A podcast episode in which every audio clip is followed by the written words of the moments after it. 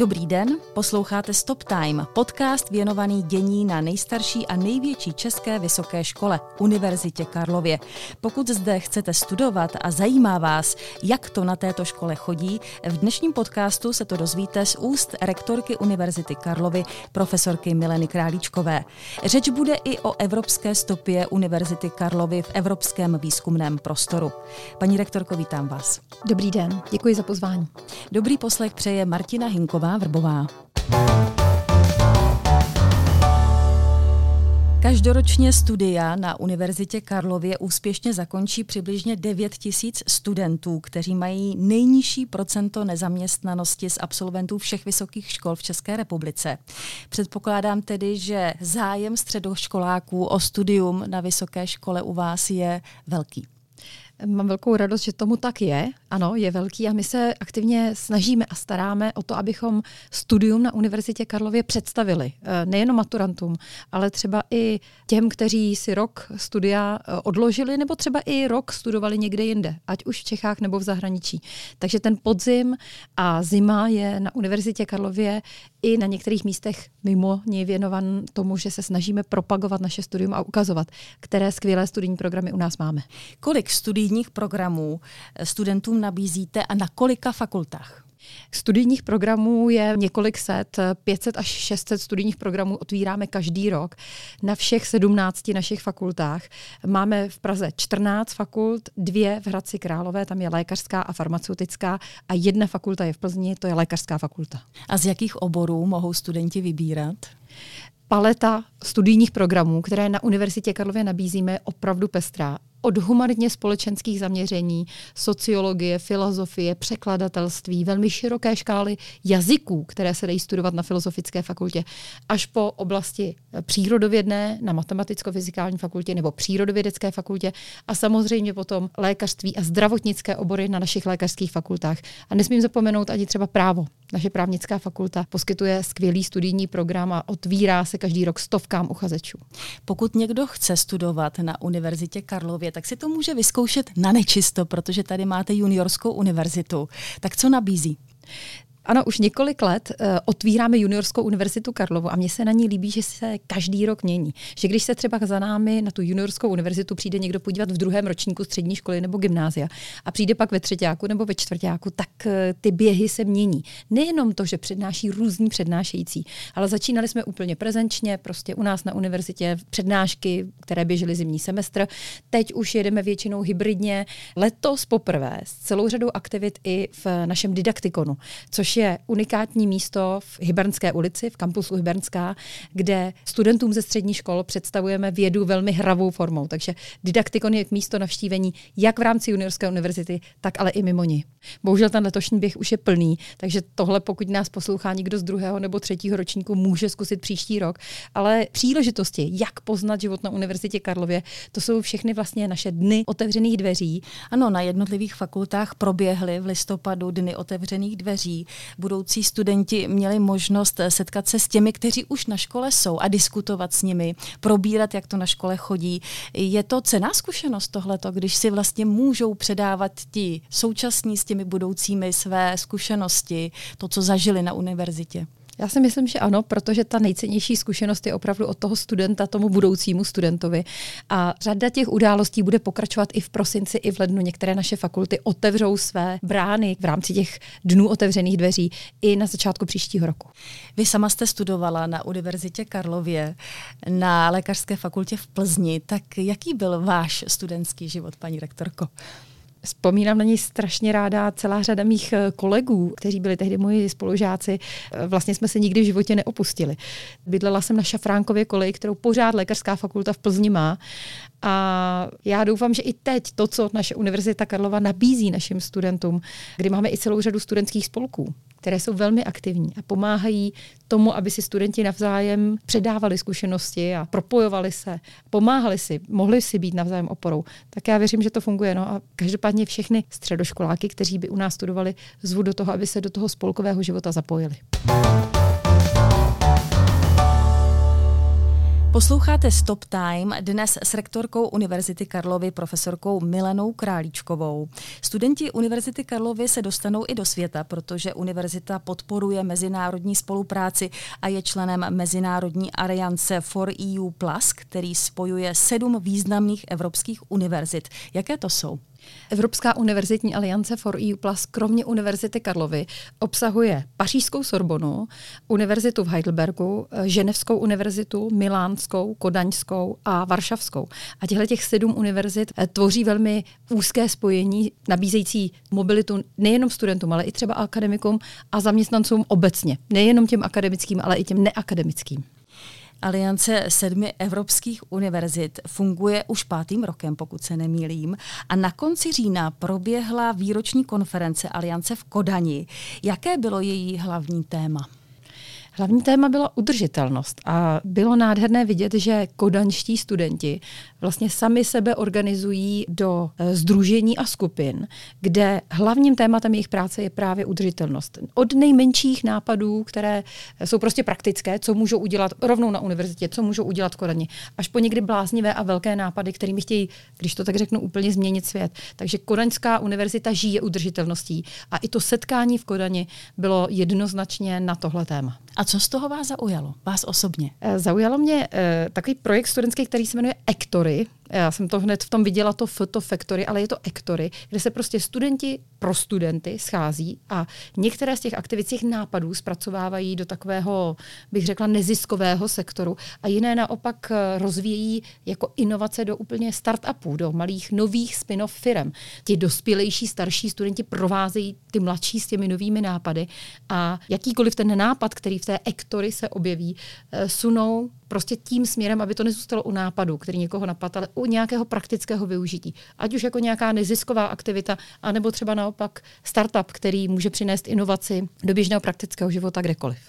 A mělo tohle setkání nějaký výsledek? Došli jste k něčemu?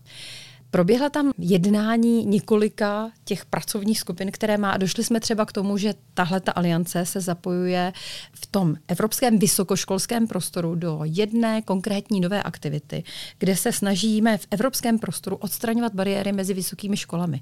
Připravuje se projekt na tzv. European Degree Label, projekt, kde by se vlastně mělo postupně odstraňovat to, co nám brání, aby student měl tu mobilitu skrze Evropu ještě snažší. Ono už teď existuje takzvaná European Student Card. Iniciativa, aby student měl možnost tím, že je studentem na jedné evropské univerzitě, se snáze pohybovat po vlastně evropských univerzitách. Ale v prakticky tomuhle volnému pohybu celá řada věcí brzdí. Tu vám neuznají zkoušky, tu začíná jinak semestr a tak dále. Těch bariér je vlastně na to, že jsme všichni v Evropě a všichni jedeme podle boloňského procesu v bakalářských, magisterských a doktorských studijních programech, tak těch bariér je strašně moc. Takže ten praktický výstup, který tam pro mě byl jeden z nejzajímavějších, bylo, že jako aliance jdeme do projektu, který se tyhle ty bariéry bude snažit v Evropě odstraňovat. Takže vlastně vytvořit takovou šablonu, která by byla pro všechny ty univerzity stejná, kde ten student by věděl, že u něj i někde třeba v zahraničí na univerzitě se teď děje to a to, nebo začíná semestr, nebo končí semestr, nebo teď tam může jet, protože tam nastoupí rovnou do nějakého otevřeného projektu, programu. Bylo by to krásné, ale akademici, kteří tohle budou poslouchat, si vlastně určitě řeknou, tohle to je strašně daleko. A je to proto, že i u nás uvnitř Karlovky, na těch 17 fakultách, ten semestr nezačíná všude stejně. My máme uvnitř Univerzity Karlovy stanovený začátek akademického roku na první týden v říjnu, ale když se podíváte na fakulty, tak ten faktický začátek té výuky si může stanovit děkan. Většinou o týden dřív nebo o dva týdny dřív různě. Mm. Takže ta pestrost toho uskutečňování studia na vysokých školách je už v rámci jedné univerzity veliká a ta rozmanitost je e, mezinárodně ohromná. Takže jde spíš podle mě o takovou, bych řekla, větší důvěru v rámci Evropy, abychom jedna univerzita druhé důvěřovali, abychom uznávali ty studijní zkušenosti, které si studenti přinesou. No ale to už je potom v současné době v ruce každého garanta. Takže je to cesta, která nebude krátká, nebude snadná, ale pevně věřím, že každý krok, který uděláme v tom, aby naši studenti se mohli po Evropě snáze pohybovat a získávat více evropských zkušeností, tak každý takový krok je, myslím, užitečný a dobrý. Také si myslím. Aliance zahajuje novou etapu financování. Čeho se týká a jaký je výhled pro následující období? Nyní se posouváme kvalitativně dál v tom smyslu, že cílem toho nového projektu je třeba připravit platformu, kde by si studenti kterékoliv z univerzit mohli podívat, eh, jaké studijní předměty v rámci té aliance společně nabízíme a mohli nejenom cestovat fyzicky tady odsud do Kodaně nebo do Heidelbergu, ale abychom měli širší tu nabídku i těch virtuálních nebo hybridních společných vzdělávacích událostí. V průběhu pandemie jsme si ukázali, že to jde, že studenti mohou navštěvovat třeba společné kurzy přírodovědecké fakulty a univerzity v Heidelbergu. A teď bychom chtěli, abychom tuhle tu nabídku dokázali dát na jedno místo, aby si studenti lépe mohli vybrat, aby se ty aktivity staly dostupnější. V úvodu jsem slíbila, že se podíváme na to, jak si stojí Univerzita Karlova v evropském výzkumném prostoru. O grantech Evropské výzkumné rady, zkrátka je ERC, se říká, že mají unikátní myšlenku, která, když se podaří realizovat, může způsobit průlom celého oboru. Daří se mladým vědcům z Univerzity Karlovy evropský grant získat a podílet se na výzkumu? Tak v současné době na Univerzitě Karlově realizujeme devět těchto těch ERC grantů, těch grantů European Research Council, té Evropské výzkumné rady. A za celou tu naši historii uh, dohromady uh, jich na Univerzitě Karlově bylo 15. A na jednu stranu je to velký úspěch a já jsem za to moc ráda, protože, jak říkáte, každý ten eh, projekt má unikátní myšlenku s ohromným potenciálem. Na druhou stranu bychom viděli těchto grantů na Univerzitě Karlově rádi daleko víc. A já jsem vlastně velmi vděčná panu profesorovi Zdeňkovi Strakošovi z Matematicko-fyzikální fakulty, který velmi trpělivě každý rok po řadu týdnů a měsíců připravuje uchazeče z celé České republiky, nejenom z Univerzity Karlovy, na to, aby si tyhle ty granty mohli zkusit podat. Tyhle granty mají celou řadu výjimečností, nejsou vázány na instituci, ale na toho konkrétního výzkumníka nebo výzkumnici. Takže když ten grant potom dostanete, tak to neznamená, že když jste ho dostala na Univerzitě Karlovy, že s ním na Univerzitě Karlově musíte zůstat. Ale vy si můžete vlastně domluvit to, že ten grant si sebou přinesete kamkoliv. A to je na jednu stranu pro ty věce určitě výhoda, na druhou stranu pro ty instituce určitá nejistota. Takže Univerzita Karlova má ve své historii i několik vědců, kteří je na Karlově univerzitě získali a pak třeba odešli někam jinam. Já pevně věřím, že ten počet těch výzkumníků, kteří to získají, u nás bude růst. Tak já doufám, že neodejde z univerzity pan docent Libor Barto z Matematicko-fyzikální fakulty Univerzity Karlovy. Pokud se nemýlím, tak on ten grant, první ERC grant získal už v roce 2017. A teď tedy znovu, takže to je velmi zdatný matematik, kterého tady máte.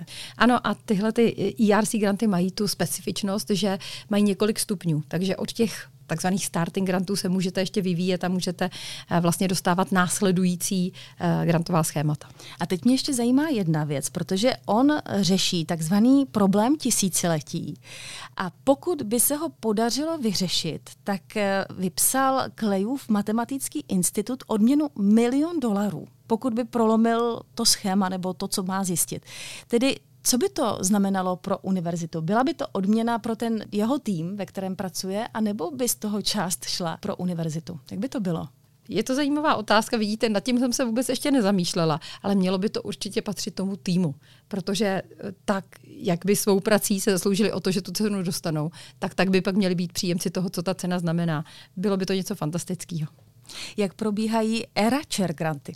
ERA Chair grant, to jsou granty, kdy umožní ten projekt na nějakém pracovišti pozvat výzkumníka ze zahraničí, většinou nějakého skvělého výzkumníka, který si okolo sebe vybuduje grant, získá další mezinárodní projekty a vlastně posílí tu instituci, na které ten ERA Chair sedí o nějaké zkvalitnění celého toho týmu nebo té oblasti. My teď na Univerzitě Karlově máme ERACHER grant na Lékařské fakultě v Plzni. Ten projekt se jmenuje Chaperon a věnuje se vlastně epidemiologii nádorů. Příjemcem, vlastně tím vědcem, který je zaměstnán na Lékařské fakultě v Plzni, je finský profesor Kari Hemenky, který se roky věnoval výzkumu nádorů v německém Heidelbergu. A já vlastně už po těch třech letech, kdy ten projekt vidím eh, fungovat, eh, vidím, jak eh, pestrou paletu věcí se podařilo díky němu v Plzni v biomedicínském centru rozvinout. A já vím, že vy tam také vedete jeden program. Tak čeho se týká? Ten výzkumný program, který vedu se víc než nádorů, týká regenerace, regenerativních procesů kmenových buněk.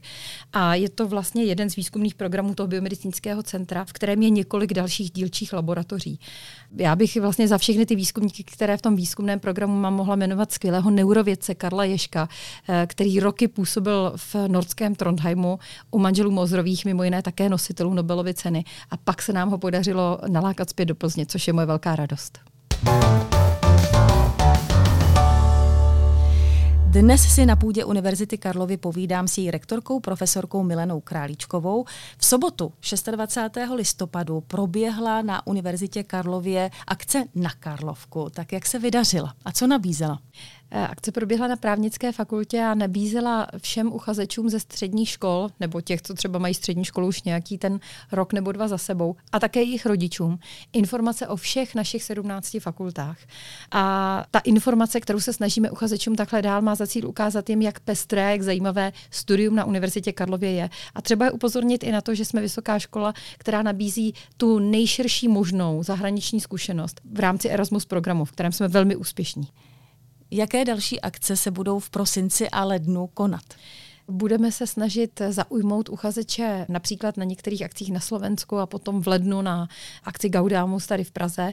Naším cílem je představit Univerzitu Karlovou všechny studijní programy, které máme uchazečům, ať už tím, že dojdou oni k nám, jako, jak se stalo při informačním dnu, anebo tím, že díky Gaudámu a dalším akcím jdeme my za nimi. Vy už jste to zmínila, studenti a cestování, tak to jde velmi dobře dohromady. Na univerzitě skvěle funguje projekt eh, Charles Abroad a především program Erasmus, o kterém jste už mluvila. Do jakých zemí se mohou studenti vypravit za studiem? Cílem je ta mobilita nejenom do Evropy. I když srdcem té erasmovské mobility jsou evropské země, evropské univerzity, tak existují i možnosti podívat se mimo Evropu. A Univerzita Karlova trvale patří mezi deset nejúspěšnějších univerzit v celé Evropě, ať už je to v počtu těch studentů, co přijdou k nám, nebo v počtu těch studentů, kterou Univerzita Karlova vyšle. A ono je důležité i mít tu kapacitu tady studenty přivítat, protože byť se jako univerzita snažíme umožnit tu zahraniční zkušenost všem, tak se vám to nikdy všem nepovede. Někdy z důvodů rodinných, někdy z důvodů finančních a proto ti přijíždějící studenti jsou taky velmi podstatní, protože oni pak internacionalizují zkušenost z vysokoškolského studia těm, kteří se do toho výjezdu třeba eh, nějakým způsobem nemohou probojovat, nebo si ho nemůžou dovolit, nebo prostě se neuskuteční z jakéhokoliv důvodu. Paní rektorko, děkuji vám za povídání o dění na Univerzitě Karlově. Ať se vám daří. Děkuji za pozvání a ať se vám také daří. Od mikrofonu se loučí a hezký zbytek dne přeje Martina Hinková Vrbová.